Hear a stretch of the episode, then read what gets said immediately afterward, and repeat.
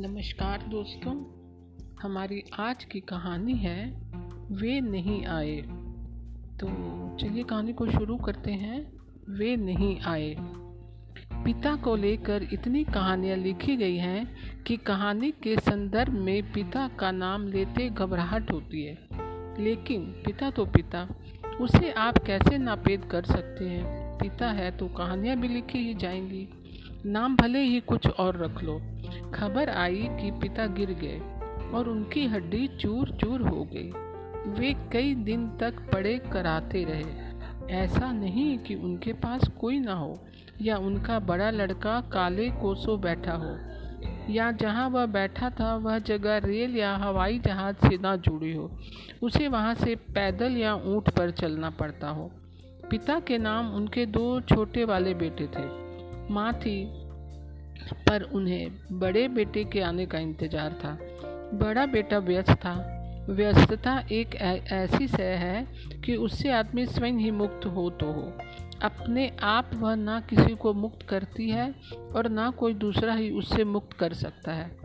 अतः बड़े बेटे के पास ये ये खबर आई कि वह इतना व्यस्त है कि अगर उसकी अपनी टांग टूट जाए तो भी वह उस व्यवस्था से मुक्त नहीं हो सकता। जब यह खबर आ गई कि वह तीन चार दिन से पहले नहीं पहुंच सकता, तो घर के लोगों ने दूसरे तरीके के बारे में सोचना शुरू कर दिया। आखिर वे इस बुढ़ापे में इस तरह कब तक पड़े कराते रहेंगे। डॉक्टरों से सलाह मशवरा शुरू हो गया। हड्डी का एक नौजवान डॉक्टर सरकारी नौकरी से इस्तीफा देकर कुछ ही साल पहले वहां आया था। उसने एक अच्छा खासा नर्सिंग होम खोल लिया था। वहां बिजली अक्सर चली जाती थी, इसीलिए एक जेनरेटर भी लगा लिया गया था। वह इतनी ज़ोर से धड़ धड़ाधड़ कर चलता था कि अगर भेजा कमज़ोर हो तो उस आवाज़ से ही चटक जाए। लेकिन अपेक्षाकृत अधिक पैसे वालों को कोई और पैसे वालों को कोई और नहीं था। जहाँ तक डॉक्टर का सवाल है, उसने तो अपने लिए ठोर बना ही लिया था। पिता को उन्हीं डॉक्टर साहब को दिखाया गया। डॉक्टर ने पूछा, बाबा की उम्र कितनी है? चौरासी साल। डॉक्टर तत्काल बोला, देखिए, इस उम्र में हड्डी मुश्किल से जुड़ती है।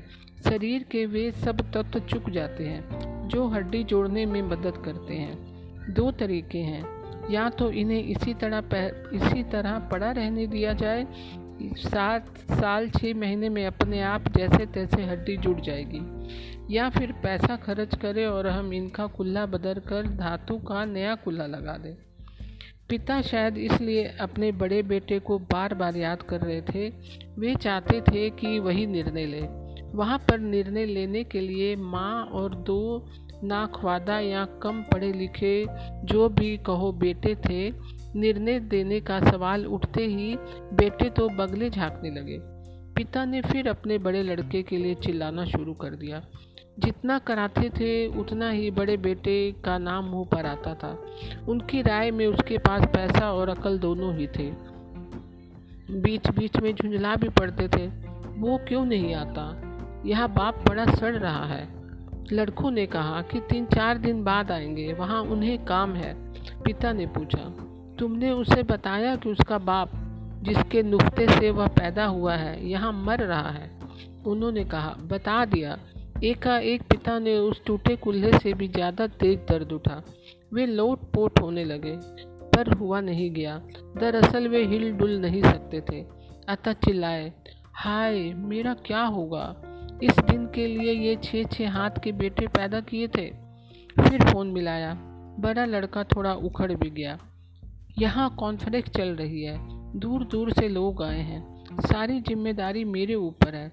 आप लोग ऑपरेशन करा लें, रुपया भिजवा रहा हूँ। बहन आएगी, मैं कॉन्फ्रेंस ख़त्म होते ही पहुँच जाऊँगा। उन दोनों लड़कों ने कहा, वे बिना आपके ऑपरेशन नहीं कराएंगे। मैं बहन को फ़ोन करके कह रहा हूँ, पिता को समझा देगी। टाइम ख़त्म हो गया, फ़ोन कट गया। इसके बावजूद पिता जिद पकड़े रहे, नहीं आएगा तो मैं यूं ही पड़ा पड़ा मर जाऊंगा। छोटे लड़कों के आत्मसम्मान को पहली बार धक्का लगा। आखिर वे ही आकर ऐसा क्या कर लेंगे जो हम नहीं कर सकते? आना होता तो आ जाते।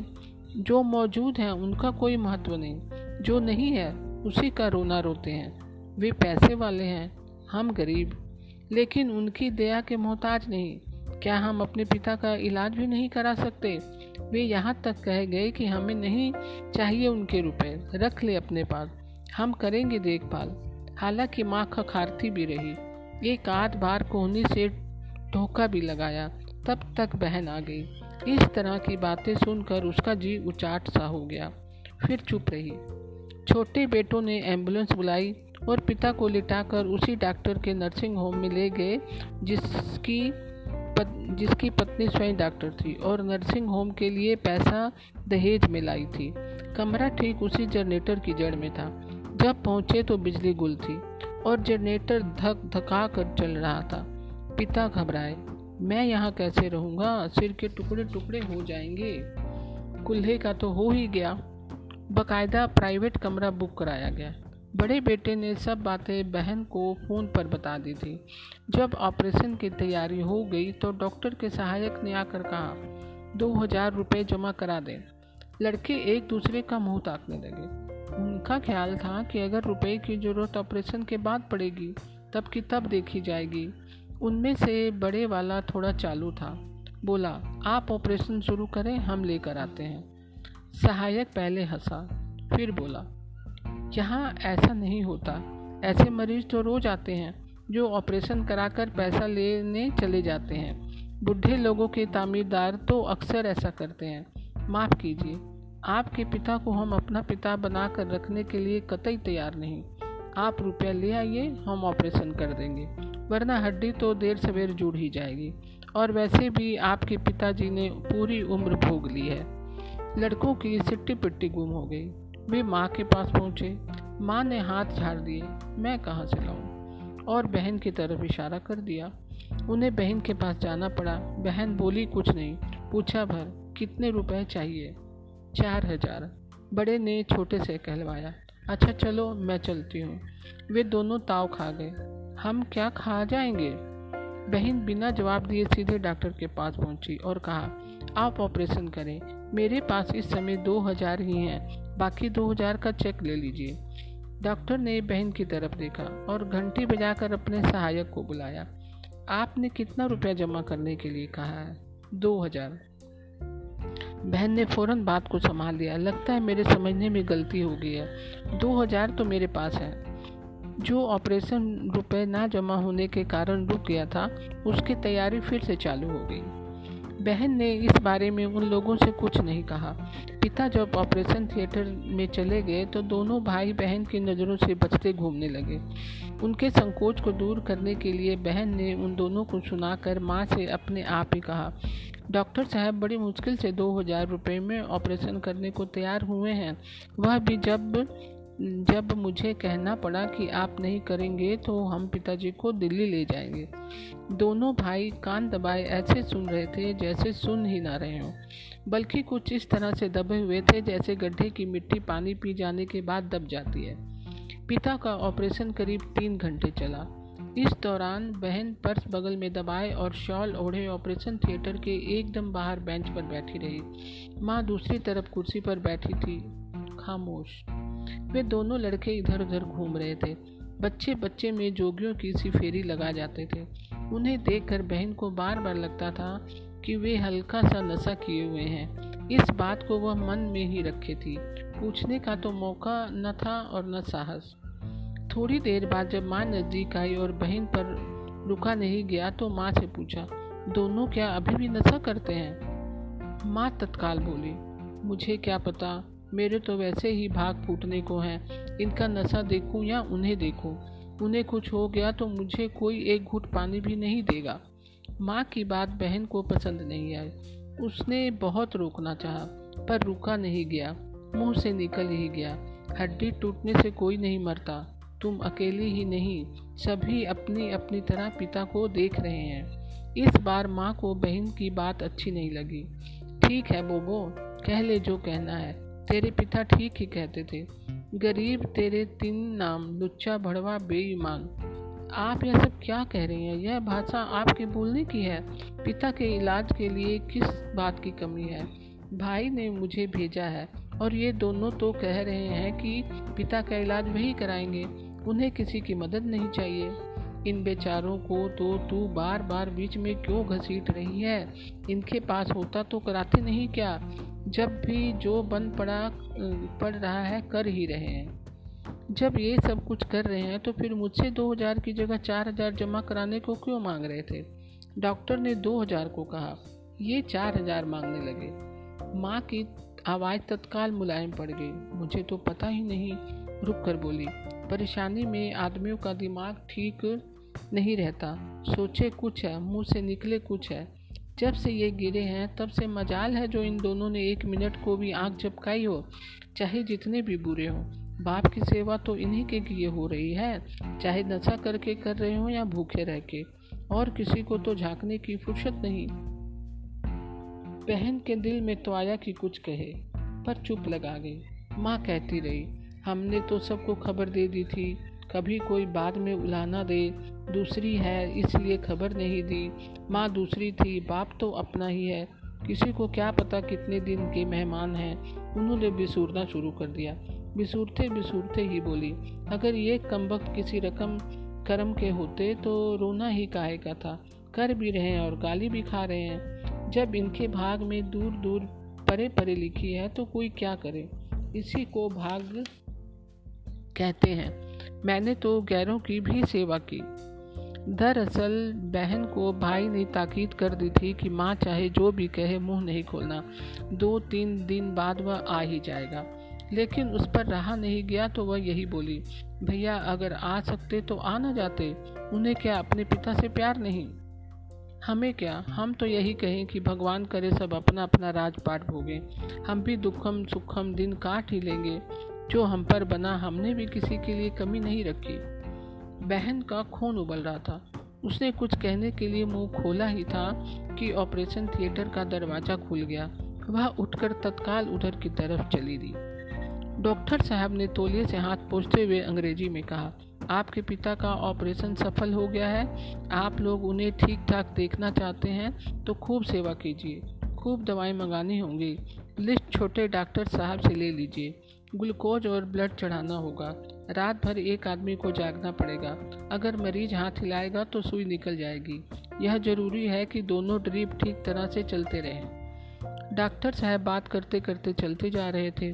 उनकी बात ख़त्म हुई और बहन लौटने लगी तो डॉक्टर ने रोक कर कहा, देखिए ऑपरेशन में मुझे बहुत मेहनत करनी पड़ी है, मैंने सोचा नहीं था कि इतनी मेहनत पड़ जाएगी, मेरे स्टाफ को भी काफ़ी लगना पड़ा, कुल्हे का टूटा हुआ हिस्सा काटने में बड़ी जहमत उठानी पड़ी, आप पाँच सौ रुपये और जमा कर दें। चेक दे दूँ? देखिए चेक वेक के चक्कर में नहीं पड़ता, आप कल रुपया निकाल कर दे दीजिए। जी, और हाँ सुनिए, अगर कल रुपया जमा नहीं हुआ तो मरीज की जिम्मेदारी हमारी ना होकर आपकी होगी, मैं इस मामले में बहुत ही स्पष्टवादी हूँ। डॉक्टर तो खट खट करता चला गया। बहन चक्कर में पड़ गई।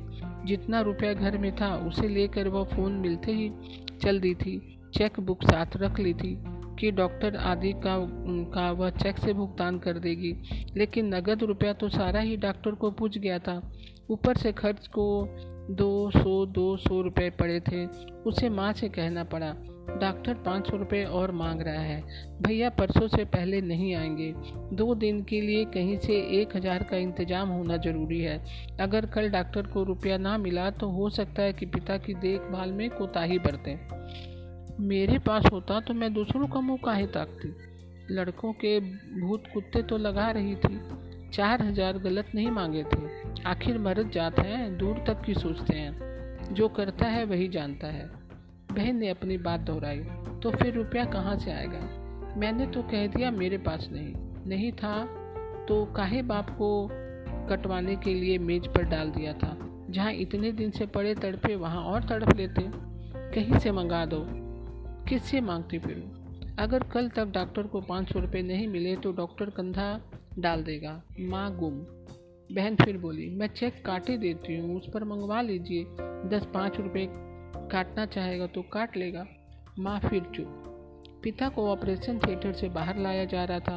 पिता की आंखें खुली थी, अभी दर्द का एहसास बिल्कुल नहीं था। उनकी रीढ़ की हड्डी के पास नीचे की तरफ सुई लगाकर उनका नीचे वाला हिस्सा शून्य कर दिया गया था। उम्र ज़्यादा होने के कारण पूरी तरह बेहोश नहीं किया गया था। उन्होंने सबसे पहले माँ को ही देखा। उनके देखते ही माँ ने हू हू करके रोना शुरू कर दिया। पिता की आंखों में भी आंसू लुढ़के। बहन साथ साथ चलती रही। माँ ने रोते हुए पूछा, पता नहीं भाग में कितना कष्ट लिखा है। उन्होंने आंखें बंद कर ली, जैसे इतना ही सुनने के लिए आंखें खोली हों। उन्हें बिस्तर पर लिटाया गया तो भी वे आंख मूंदे रहे। दर्द का एहसास कुछ देर बाद शुरू हुआ। जैसे जैसे एनेस्थीसिया का असर कम होता गया, उनकी पीड़ा बढ़ती गई। फिर तो हालात यह हुई कि वे जोर जोर से रोते और कहते, मेरा गला घोट तो मुझे मार डालो। रोते रोते ही माँ को पुकारते, तू कहाँ चली गई? जो कुछ पूछना पाछना है पूछ ले। मैं चला जाऊँ तो रोती घूमेगी। फिर एकाएक बड़े बेटे का ध्यान आ जाता है। अभी आया नहीं, या मेरे मरे पर ही आएगा। उनके अन्य दोनों बेटे इधर उधर घूमकर थोड़ी थोड़ी देर में चक्कर लगा जाते थे। बहन को बार बार डॉक्टर के पास दौड़ दौड़ कर जाना पड़ता था। कभी वे पेशाब ना होने की शिकायत करते, कभी कहते मेरा कुल्ला छिला जा रहा है। कभी कभी जब बेचैनी बहुत बढ़ जाती तो माँ कहती, डॉक्टर को बुला लो, इनका तो कोई सांस चल रहा है। बहन उनको समझाती, माँ मुँह से बार बार बुरी बात क्यों निकालती हो? ऐसी कोई बात नहीं, जो एक दिन तो तकलीफ रहेगी। उनका बोलना और ज़्यादा हो जाता। इन लड़कों पर दो मिनट नहीं बैठा जाता। यह नहीं कि दशरथ साहब आप मरने लग रहा है, आकर पूछ ही लें कि पिताजी का क्या हाल है। अरे तुम नहीं करोगे तो क्या गैर करने आएंगे? जाकर डॉक्टर को बता तो देते। बहन को फिर डॉक्टर के पास दौड़ना पड़ा। छोटा डॉक्टर हंस कर कहता, हड्डी का रोगी कराता है, मरता नहीं। चलिए मैं अभी आता हूँ। जब तक लड़कों में से कोई चक्कर लगाने आ जाता, माँ उसे प्यार से समझाने की कोशिश करती, थोड़ी देर यही चुत्तर टिका कर बैठ जाओगे तो कोई सान में फ़र्क नहीं आने का। पता नहीं कितने दिन के मेहमान हैं। बहन को जब हम पर एतबार ही नहीं तो हम बैठकर क्या करेंगे? वही देखभाल करे। तुमने तो दो के चार हजार क्यों मांगे थे? मांग लिए तो क्या हो गया? वाह वाह भी तो लूटना चाहवे है और पैसा मसल मसल के खर्च करे। दोनों बातें नहीं चलती। हर वक्त उनके आगे ही हाथ फैलाए खड़े रहें। दो चार सौ रुपये फालतू पड़े रहेंगे तो काम नहीं आएंगे। चोरों से व्यवहार थोड़ी ही है, कहता हुआ बाहर की तरफ फूट पड़ा। बहन डॉक्टर को लेकर आई। डॉक्टर इंजेक्शन की सीरीज भरने लगा तो पिता बोले, मेरी सारी देह बेद डालोगी क्या? दस दरअसल उन्हें इंजेक्शन तो इंजेक्शन उन, उसके नाम तक से आज से नहीं बचपन से ही डर लगता था। जबकि पिता के पिता ज़्यादा आधुनिक थे। उनको ज़िंदगी भर यही ख्याल रहा कि बिना इंजेक्शन के ना कोई दर्द जाता है और ना कोई बीमारी ही ठीक होती है। वे इंजेक्शन द्वारा किए जाने वाले इलाज को संसार का सबसे आधुनिक इलाज मानते थे। एक तो रईस, ऊपर से अंग्रेज़ों के साथ उठना बैठना, चार लफ्ज़ लफ्ज़ अंग्रेजी के भी जान गए थे। उनकी मौत के बाद उनका पर्सनल डॉक्टर बताया करता था कि कई बार जब उन्हें किसी दवा से फ़ायदा नहीं होता था तो डिजिटल वाटर का इंजेक्शन देना पड़ता था। इंजेक्शन लगते ही वे दर्द गुर्दे तक में सो जाते थे। पिता भी यही मानते थे कि जब उनके पिता थे तो पिता का कोई मतलब होता था। उनके मरने के बाद पिता का कोई मतलब नहीं रहा। पिता मर ही गया।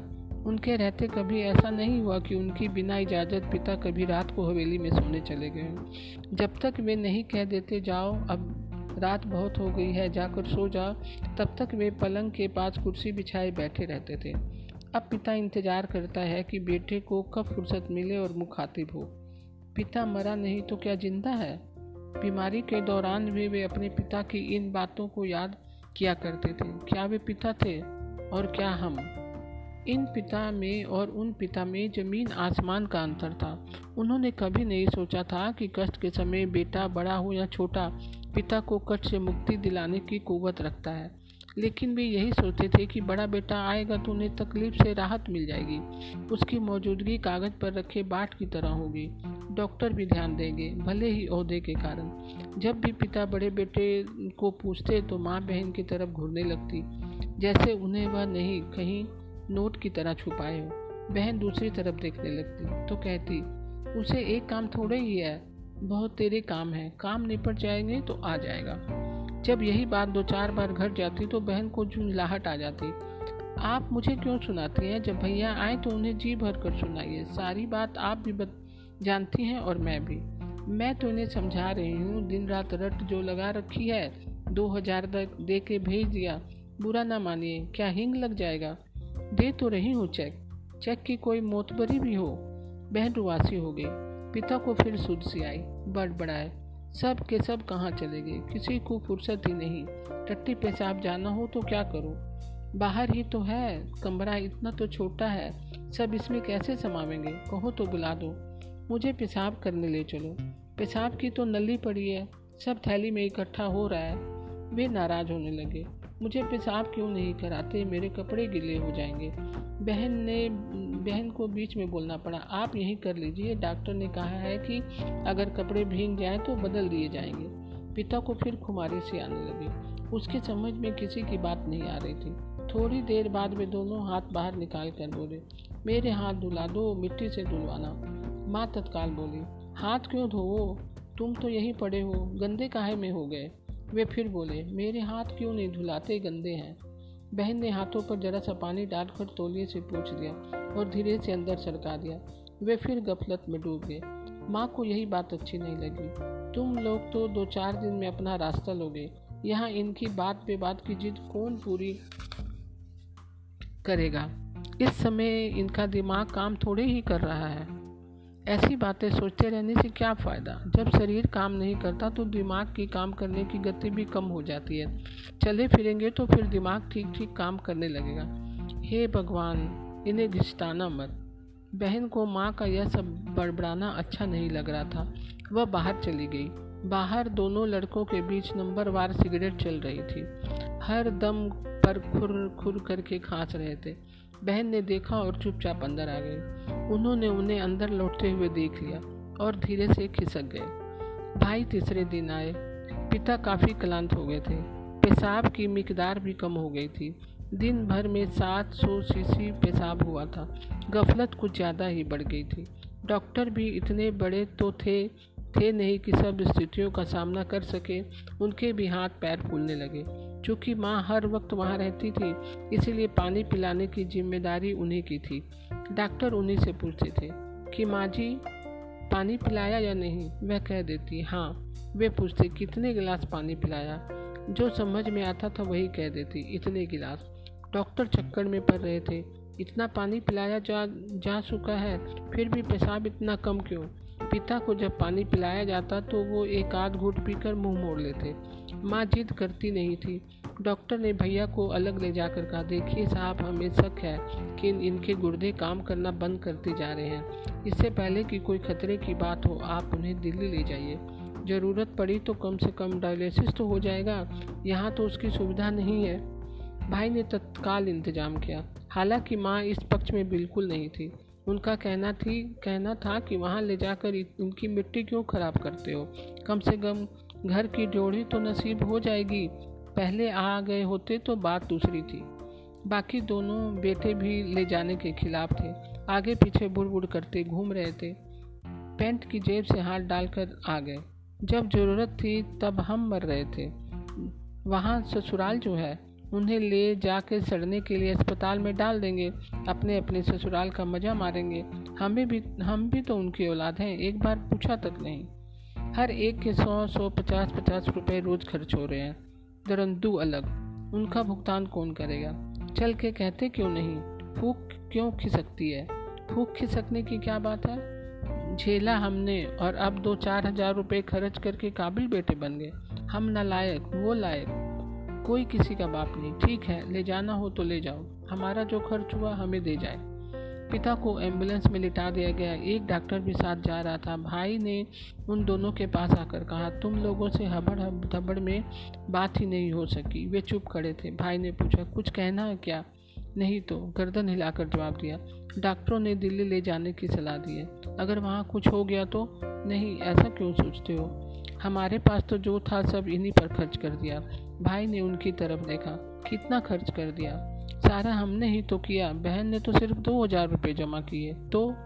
उन्होंने कोई जवाब नहीं दिया। माँ बोली, इन बेचारों ने अपने सामर्थ्य के अनुसार बहुत किया, भाग दौड़ कर रहे हैं सो अलग।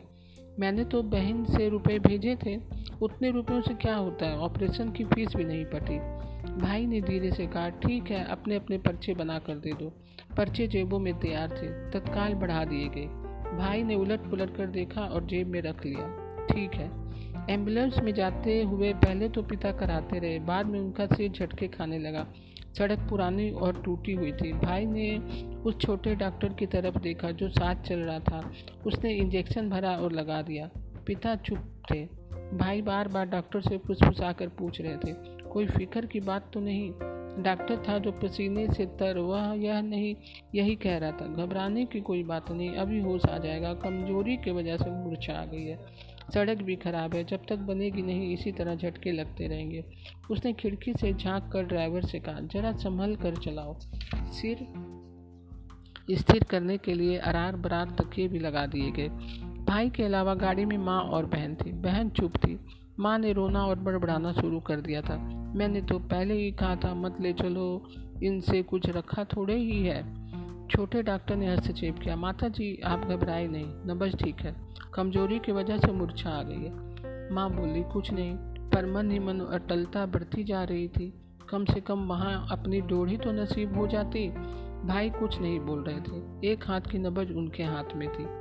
अस्पताल पहुंचे तो आधी रात बीत चुकी थी। भर्ती होते ही सबसे पहले उन्हें ऑक्सीजन दी गई, फिर ड्रिप लगा दिया गया।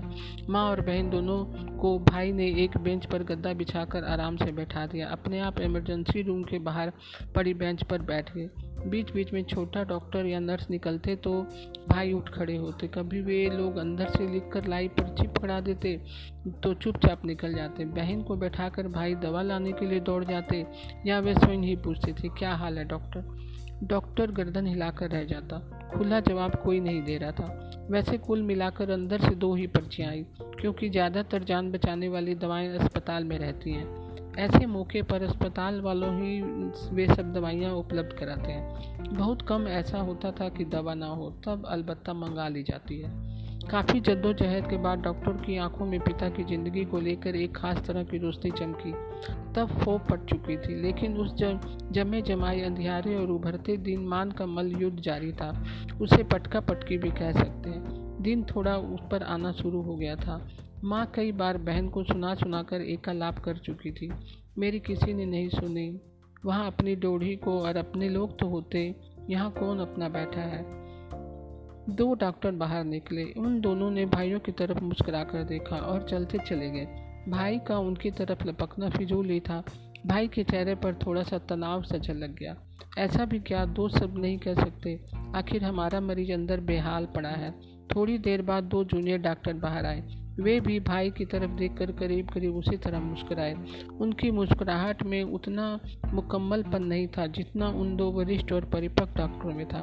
बड़े डॉक्टर के मुस्कुराने के ढंग से ही लगा था कि वे मरीज की समझदारी से यह आशा करते हैं कि अपने मरीज की हालत का अंदाज वे डॉक्टरों के हाव भाव से लगाएं। छोटे डॉक्टरों में से एक शायद काफ़ी कच्चा था। वह बोला, अपनी मम्मी को अंदर भेज दे, मरीज को होश आ गया है, शायद वे उन्हें बुला रहे हैं।